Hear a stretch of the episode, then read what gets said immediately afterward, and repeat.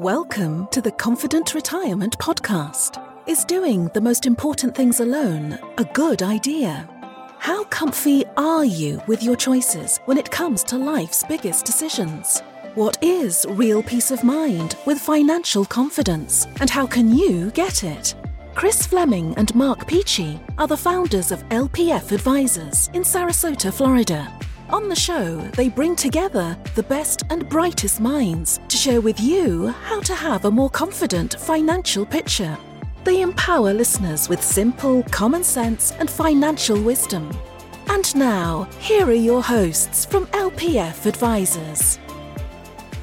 Hey, I want to welcome everybody to the Confident Retirement Podcast brought to you by LPF Advisors. I am your host, Chris Fleming, here as always. And today I have the honor of hosting Stuart Schoenfeld. He is a partner at the law firm Capell, Barnett, Matalon, and Schoenfeld with offices in New York and Florida. He specializes in elder law, estate planning, asset preservation, Medicaid, and property transactions. He's a frequent speaker and a published author with a heart for giving back. Stuart, thanks for being here and welcome to the show. Thank you very much. Happy to be here. Yeah, let's have some fun. So I'm sure you have an interesting history Take me through just briefly uh, what led you to where you are today. Well, I've been practicing for over 30 years. I'm not going to tell you how old I am, but, and in that time, you know, my practice has evolved. I've handled over the years a lot of very sophisticated and simple real estate and business transactions. But in recent years, I migrated towards developing an elder care practice. I've always done wills, I've always handled estate administration, but in recent years, I've really enjoyed the elder care practice and dealing with folks with special needs. Uh, one of the things that encouraged me there is I happen to have a child with special needs, so I've watched her grow up and and her needs change, and and and how important it is to deal with the legal issues, both people who are developmentally disabled or elderly deal with the issues that they face. Okay, that's great. And we're going to get into that a little bit later. We're going to talk about that in a little more detail. If you could go back and talk to the younger you, Stuart, give that person some advice, what do you think you would tell them? So, something you wish you knew back then that you know now. Well, I'm not a, of course, a, a, financial planner, but of course, I would tell my younger self, let's everybody should make sure they plan for uh, okay. old age better financially. But putting that aside, as an attorney, the thing that you know young people need to know. And what i would tell myself is we have to do all the legal planning. You know legal planning that folks need changes as they get older. You know when they're young and they don't have a family it's it's fairly simple. They may just have parents or siblings. But once you start to have a family and you have young kids what's going to happen with them? Who's going to take care of them? You have to make that statement in some way. I could tell you a little secret about practicing law is that we do the best when folks don't plan financially if people don't plan and then something happens, that's when it costs a lot of money to get things fixed up.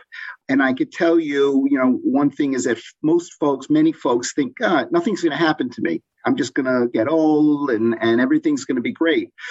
But what happens is stuff happens to everybody. And that's why it's so important to plan and have have things in place. Yeah, I agree. That's well said. So is there something you like, especially uh, right now, about your practice? Uh, a particular something, maybe it's an area of expertise. You kind of highlighted that, but is there anything you're really liking about your practice right now? What I like is, you know, I've I've always been a people person in this and, and i love a nice result. I love when we when we have a, a, thought process to address an issue a concern a client has and figure out a way to get a, a good resolution. You know we're not when i'm not a litigation attorney. You know in litigation a fight could go on for years of of just motions and acrimony and and just pushing this this fight farther and farther. But for us we have a problem and we want to find a solution and um, there's a, a, tremendous gratification I have when we find that. I love uh, when I deal with a family with an elderly parent, and you know we're helping to guide them through a very challenging time in their lives of getting care that the parents may need, or, or protecting, preserving their assets, making sure there's money to support the care that they need for the rest of their lives. Or if you have one spouse who's not well, how are we going to protect the other spouse? So there's a lot. I, I'm very gratified when we can find good solutions and good plans. That's what gives me the, the, the strength to move forward in my practice. Who's got the patience for that litigation stuff anyway? Not me. that takes a special type of person. Not me. You know, I, am involved with, you know, I still, of course, get involved with them because my right. clients litigate. And I, I, mean, I have clients where these fights mm-hmm. go on and on, and, and it's, it's just never ending, never end. Yeah. Okay. Now, you touched on something there, and I, I wanted to ask is there a, a common misconception that you think people have when it comes to either working with attorneys or or preparing for you know their lives when it comes to a financial standpoint if when they come to an end from an estate. So is there a common misconception that you help people overcome when you're working with people initially? There are misconceptions folks have about what the law is. You know they read today particularly they read a lot on online and they have a sort of understanding or they ha- they think they have an understanding of of certain concepts and they come in with them and you have to first figure out what they are and dissuade them and explain to them no that may not be the law. So that's that's kind of a, a, common thread that runs through my practice you know about what happens. A lot of folks sometimes think that without proper planning you know everything goes to the state automatically and that's really not the case. But it's and and similarly in elder care, folks are think sometimes they can't do anything, they can't do planning, there's no way out. They hear something about a five-year penalty look back for coverage. And sometimes all those things stop them from going forward. They also the, the other thing is some folks are so afraid to make a decision and so afraid to move forward, they're just tied up. They can't, we can't get them to even make a temporary decision. Then I say it could be changed. Okay. And so the misconception there is that, wait, you know, you don't have to have everything figured out. Come to me. We'll help you fill it out, figure it out. Yeah, we'll get there. Yeah, they have that. What is it called? Paralysis of analysis. Yeah. And I often find that, uh, you know, the people have a tough time figuring out the difference between knowledge and wisdom. So you can find anything on the internet, look anything up, read about it, but how does it actually apply to you or does it apply to you at all? And is this the tactic that that should be employed given everything about your situation? Um, there's not there's a lot of knowledge on the internet, but not a lot of wisdom. So let's jump into some of the things that you have specialties in. So just for, for our listeners, can you tell me what the difference is between elder care and estate planning? Sure. So I'll just say this to start. Many elder care attorneys do estate planning, but many right. estate planning attorneys don't do elder care. And mm-hmm. so so with elder care, we're focusing on two other things. How do I protect my assets? Should I need long-term care, which can be at home, which can be in a facility like an assisted living facility or a nursing home? And if I need that care, how am I going to pay for it? And that's the different focus of elder care is focusing more on my care needs as I get older. And what I would like to add is that, you know, folks today are living longer. When I started doing this practice, people were in their early 70s were then thinking, gee, any day now I could need this care. But now I get clients who are coming to me in their 90s. Say, gee, I I uh, I need to do planning, and I say, well, you're a little late to the game, but let's get going. You know, right? Um, and so it's those are the two dimensions that get added on. What makes it interesting is that we have to deal with a whole set of different people. So we may have to deal with geriatric care managers when we're dealing with getting care in place. We may have to help them talk about who's going to come in, nurses, aides, we deal with, so we deal with agencies, who's going to pay your bills. So there's a whole different set of issues that you deal with as an elder care attorney. I think of it almost in terms of the elder care is focused more on what could happen while you're living, right? The estate planning, the estate planning is focused more on how do you want things to go when you're gone right, right. you know the estate planning is really the best way i would like i would express it is it's about a smooth transition of assets yeah. and, right. and resources you know how do i get it to my loved ones how do i not yeah. pay taxes but the elder care is how am i dealing with my needs or my spouse's needs as I get older, or my loved ones. You know, it's the same thing. We also, you know, practice in the area of special needs. How are we going to pay for that child who has special needs while they're alive?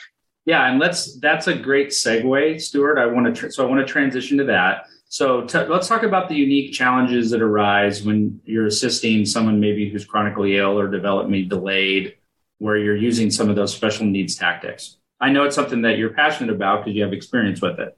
Yes, I'm very passionate about it because, as I as I mentioned earlier, I have a, a family member, a daughter who has Down syndrome, and all these years doing estate planning for folks, um, it's been of, of great importance to me. You know, a lot of folks come in to do planning. They're elderly, maybe they're 70, they're 80, and now and they still have their adult disabled child living with them. And I say to them, Well, what are you planning on doing with this child? You know, he or she deserves a life. They've got to have a life, and you're not going to be here forever. And so the question becomes A, where are they going to live when mom and dad or whoever they're living with is gone? Where are they going to be? And B, how are they going to support themselves?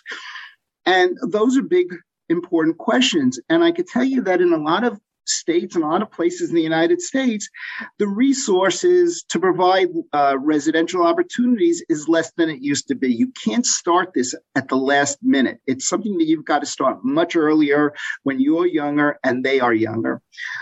But the other part of it is how do we give that disabled adult a quality of life without jeopardizing their ability to get government aid. Now, most of these programs that they may be on, they may be on SSI, they may be in a, a residential, some sort of uh, residential arrangement. All of those things depend on government programs. If, if you have a de- developmentally disabled child, they're going to be in a maybe a daycare program or a job training program. All of those things are supported through government programs like Medicaid. But Medicaid and SSI have limitations as to how much assets you could have and how much savings you could have. So the goal of the planning is to give this adult or child the quality of life that they deserve. So, what are some common tactics? Because you bring that up, that's kind of like a little puzzle you have to solve, right? With yeah. being able to qualify for that stuff. So, without getting you know too far into the weeds, sure. is there some common tactics that are employed or uh, as planning tactics that you use to do that? Sure. So the most common tactic is the supplemental needs trust. That okay. that's the tactic that you will oftentimes see. And what that is is a trust that you can create through your will, or you can create a trust that starts during your becomes effective during your lifetime. And that trust, whatever goes into that trust, can be used for the benefit of the disabled individual.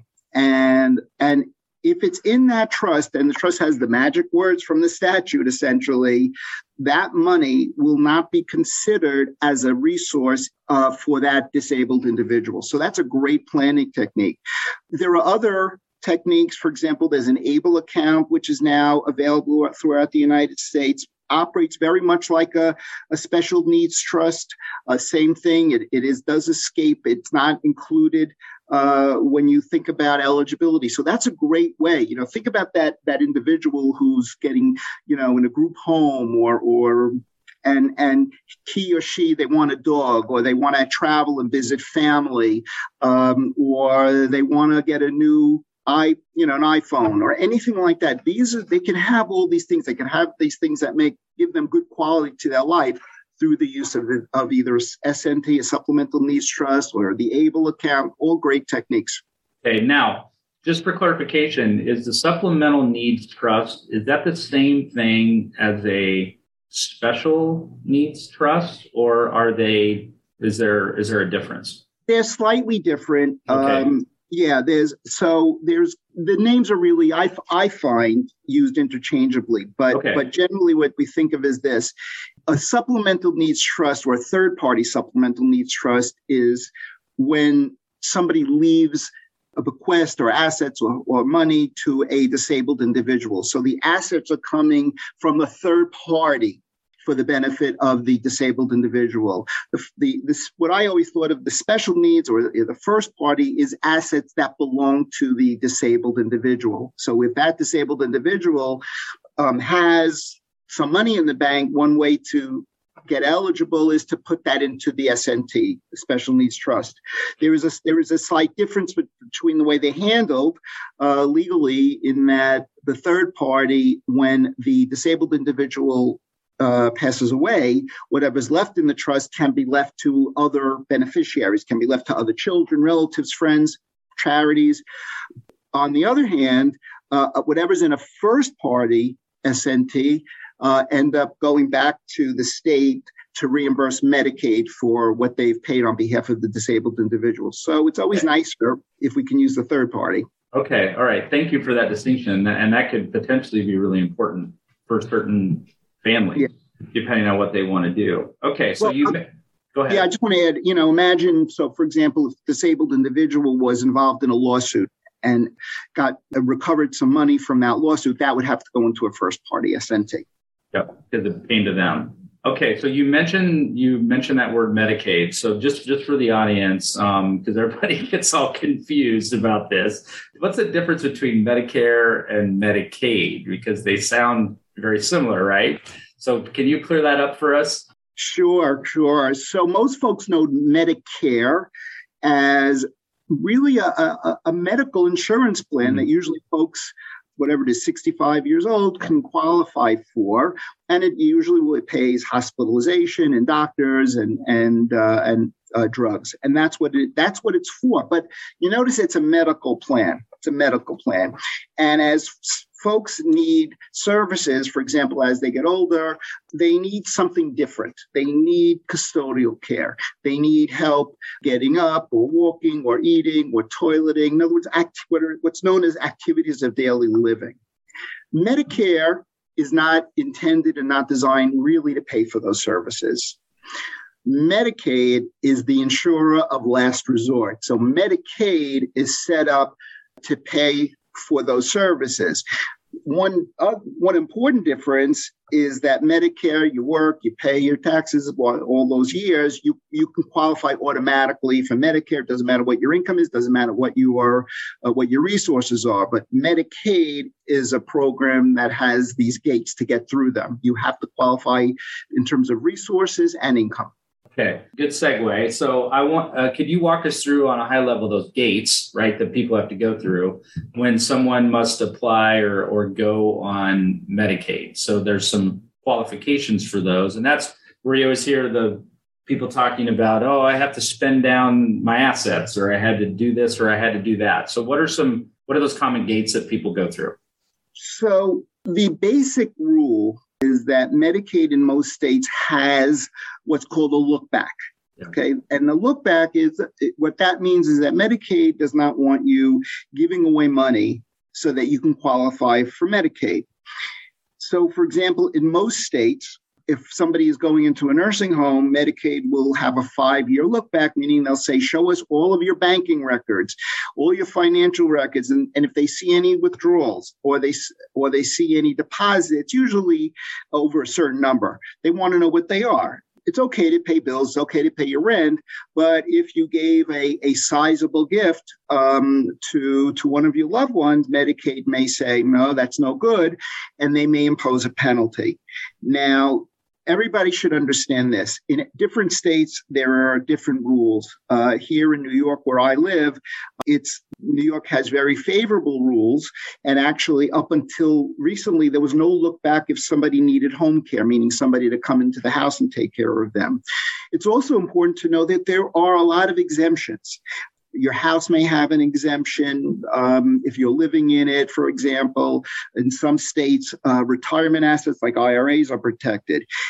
So, what's really important is not to say, oh, this is what I saw online. I have to wait till everything is spent down. What's important is you go to an attorney who's experienced in this area and say, what should we do? Because frequently we're able to protect uh, a lot of resources. That's a point that should not be discounted where you might go and read something and, and just throw up your hands and say, well, you know, there's nothing I can do. But right. a lot of those exemptions and how they apply and when they apply, yeah. someone who has an expertise there can really help help out. Yeah. Okay. Yeah. And if I just say, I can't tell you, I can't tell you how many times clients have come into my office and they say, Well, I didn't come to you sooner because I thought I had to spend all my money and, and they're down to nothing. And I say, wait, why didn't you come to me two years ago? We could have protected this money. And it's good to protect that money because you then protect your quality of life, yeah. you know? Right. And also if it's a if it's a couple, if you're going to go with that thought process and say, well, I got to spend everything down, you're not protecting your spouse who may need to have resources available also. Yeah. Right. Yeah. Because they're still going to be around if you were to die prematurely, and that puts right. them in a really bad situation. Okay. Right. Thank you for that. That's that's really good explanation on that. Um, cleared that up. So let's switch gears to another area, kind of in your practice of expertise. I'm curious if you could share with us some of the pitfalls that you see commonly when it comes to buying or selling like investment properties or even businesses? Well, buying investment property, the first thing I, I guess I'll say with businesses mm-hmm. is this you know, when you buy a business, uh, and I'm not uh, qualified to advise a client as to what the price should be. That's sure. not my love, right. my expertise. But I will say this when you buy a business, so many of my clients say, mm, This is what I'm going to pay for the business because I'm going to do so much to it. I'm going to add so much uh, so many positive things to this to this business. And i say to them well that's great. Are you are you paying for that now? Are you paying for that because of your potential? If you're doing that that's wrong because you're only paying for the business as it exists today.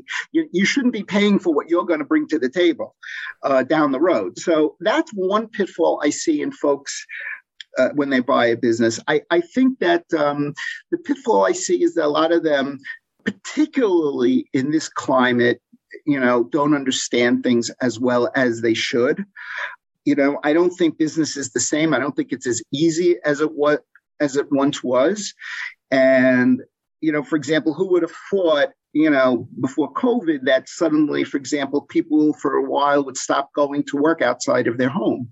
You know, and if you bought a business which depends on folks walking down the street and seeing your store in a busy area, you know you may have some trouble. So yep. important to understand your your your your marketplace your your customers. It's important to have a good sense of what's going to happen and to really understand the numbers. You must have a good team. You know you have to have an accountant who understands it and can give you some projections and make sure you have a good attorney that protects you. I see a lot of attorneys who handle small mom and pop businesses and they really don't always understand it. They use a set one set of documents and and they're not really customized or, or done properly for the client.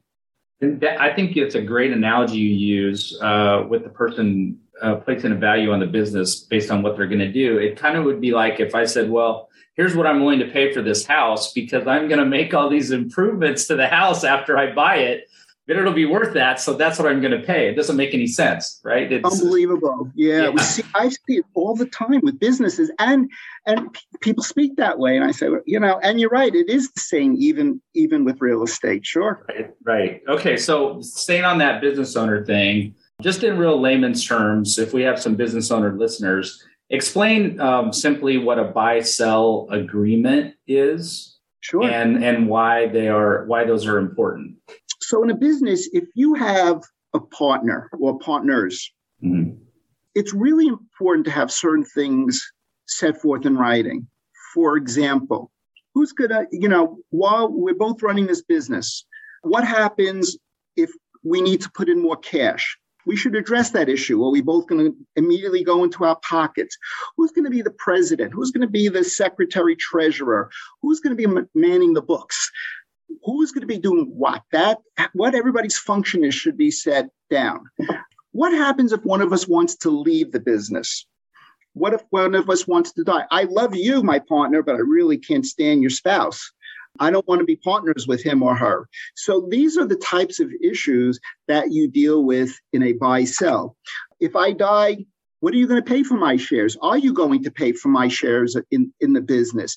These are all things that we tackle. And it's a and one pitfall I see that I should mention is that everybody has to know it's a living document that you need to look at it. What most people do in small mom and pop type businesses they take the agreement and they throw it in the drawer after it's done and they say great it's done. We never have to think about it again. And then it turns out years later that what was said in the agreement doesn't work anymore And, um, you know, we just had a meeting amongst my partners and, and colleagues in my office because a, an IRS uh, case came down. The case isn't important, but it very much affects buy sell agreements. And the point I want to make is it just that's a reason why we need to look at these agreements from time to time because we have to make sure they comply with these changes in the law and changes in circumstances. You know, maybe I hated your spouse, but now I'm like, okay, you know, she's not so bad. Now I wouldn't mind working with her.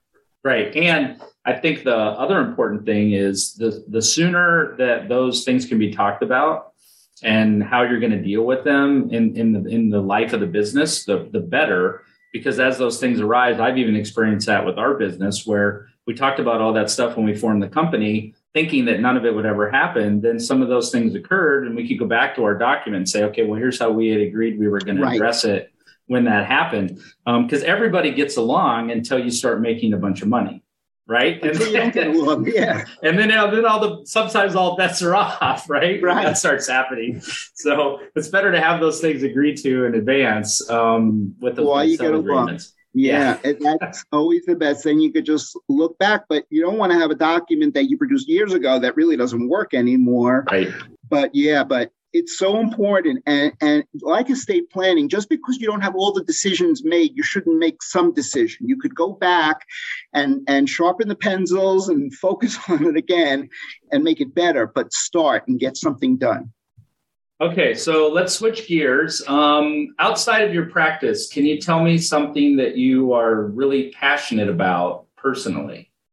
I'm I'm passionate about my family, of course. I'm passionate about I've you know enjoyed being involved with different organizations. I've been on boards of directors of not for profits, usually in the past helping uh, folks with developmental disabilities. Now I'm on the board of, of here in Long Island, the, the LGBT network. So I've gotten a lot of gratification from getting out there in the community and, and you know, helping folks. Um, that's always been something that I've really enjoyed. That's awesome. Okay, and let's thinking about the future, Stuart. What do you kind of see as the biggest opportunity in the future of your of your practice for you? You know, I've always been of the mindset, you know, that when things change, laws change, and and and my colleagues and I are like, oh my God, what's going to happen to this area of the practice? It frequently opens up other opportunities. Um, you know, there's certainly going to be changes in laws that's going to change planning. Uh, we were very uh, nervous in our office about some potential tax uh, changes to the estate tax scheme, the planning. Last year, we had a tremendous number of clients come in to update plans. Uh, every year, there are changes in, el- in elder care laws and laws dealing with folks with special needs. So those are going to continue to create opportunity, but it's because it's going to evolve because now we have clients that are coming in with with dig- you know digital assets, other types of things, and so there's always it's always going in different directions. I think as government besides taxes in the elder care area as government start to always seem to be short on cash. They tighten up rules, and so we have to jump through different hoops in order to get care and and uh, services for our clients. So there's always it's always evolving, and we just have to keep evolving with it. Yeah, you can be certain if the government's involved in any way in the influence on the planning that yeah. you do, that there will always be things that will change oh yeah. That's for sure. Okay now maybe on the on the flip side of that question um, what do you think maybe is a, a, big challenge that's facing the business or the practice right now that is yet to be overcome? My law practice? Yeah. Uh, you know I, I see that well and recently we've been expanding okay. and, here and and as you mentioned earlier we opened up a florida office. The job market has been very tight hiring, you know, we we the way we in our practice is we try to bring people up. We hire young associates uh, and we try to make them our future partners. But you know, we have to as as I become and am now one of the old guys in the office, you know, we have to understand that the younger folks ha- look at things differently, and we have to understand how their needs change and their wants and what they're looking for in a career. Not all of them want to, you know, we we've tr- traditionally been of the mindset that we're here, we we we collaborate, we walk around, we yell and scream, we talk about files and and, and analyze things together. But now a lot of folks want to work from home. They don't always want to be face to face. They want to move around more. You know, when I started out, everybody, if you're a lawyer, you know, you went to a firm, you stayed there for usually for a certain number of years, then you hope to move up the ladder. But the younger generation today is is really they're moving around more. Maybe they don't want to be a pawn. Maybe that's not how they, they see their future. We have to understand them a little bit. And I see that as a, a challenge. Of course, the other challenge is being able to provide the services reasonably, um, give a good value without causing our clients to uh, break their bank. You know, we have to do it fairly and, and uh, reasonably. All right. And can you think of anything during our conversation that you wanted to clarify, or is there a question that maybe I asked you that I should have, that I didn't? No, I, I guess, well, the one thing I would add is, and you brought up you know challenges of of being an attorney you know make sure when whatever you're doing whether it's buying a business or a house or a piece of a commercial property or doing your planning you, you know i always talk about choosing the right attorney don't choose an attorney based on price alone. Price, of course, is something, but it's one thing. And, you know, different attorneys, you get the cheapest attorney on the street, and it's going to be probably that type of service. You may not get the right service. You may not get somebody who's really understanding the area or the understand the issues that you're facing. You know, if you have elder care issues, go to an attorney who understands elder care. If you have tax issues, go to an attorney that understands taxes. And just don't shop based on price alone. Yeah. Well, that's okay for tire changes or getting your oil changed or something like that. But you'd be right. able to use a coupon. But stuff that uh, involves high level yeah knowledge and complexity, you you want the person exactly expertise in that. Yeah, right. yeah. Now, if people want to learn more about you, Stuart, or your practice or your firm, um, what's the best way for them to do that? Well, you could certainly go to uh, our our website. Okay, the name of the firm is above, Capell Barnett Matalon and Schoenfeld. And of course, I'm always, you know, my policy throughout my career has always been I'm always happy to get on a phone with with somebody and answer some questions, and, and you could reach out to me uh, anytime. Okay, you know, that's great. So people should go to the yeah, people should go to the website to get your mm-hmm. contact information. Okay, perfect. All right. Stuart, listen, I want to thank you for taking the time to be here with me today. It's been a real pleasure, very insightful, learned a lot. And I want to thank everybody for listening, watching, tuning in to the Confident Retirement Podcast brought to you by LPF Advisors, where we raise the retirement confidence of everyday people to another level, one show at a time. Thanks everybody for tuning in and listening. We'll see you next time. Be well. Take care. Thanks, Stuart. Thank you. You've been listening to the Confident Retirement Podcast with Chris and Mark from LPF Advisors. For more information on them and retiring confidently, please visit lpfadvisors.com. If your ears are pleased and your mind is now at ease, do share the program with your friends and subscribe wherever podcasts are found.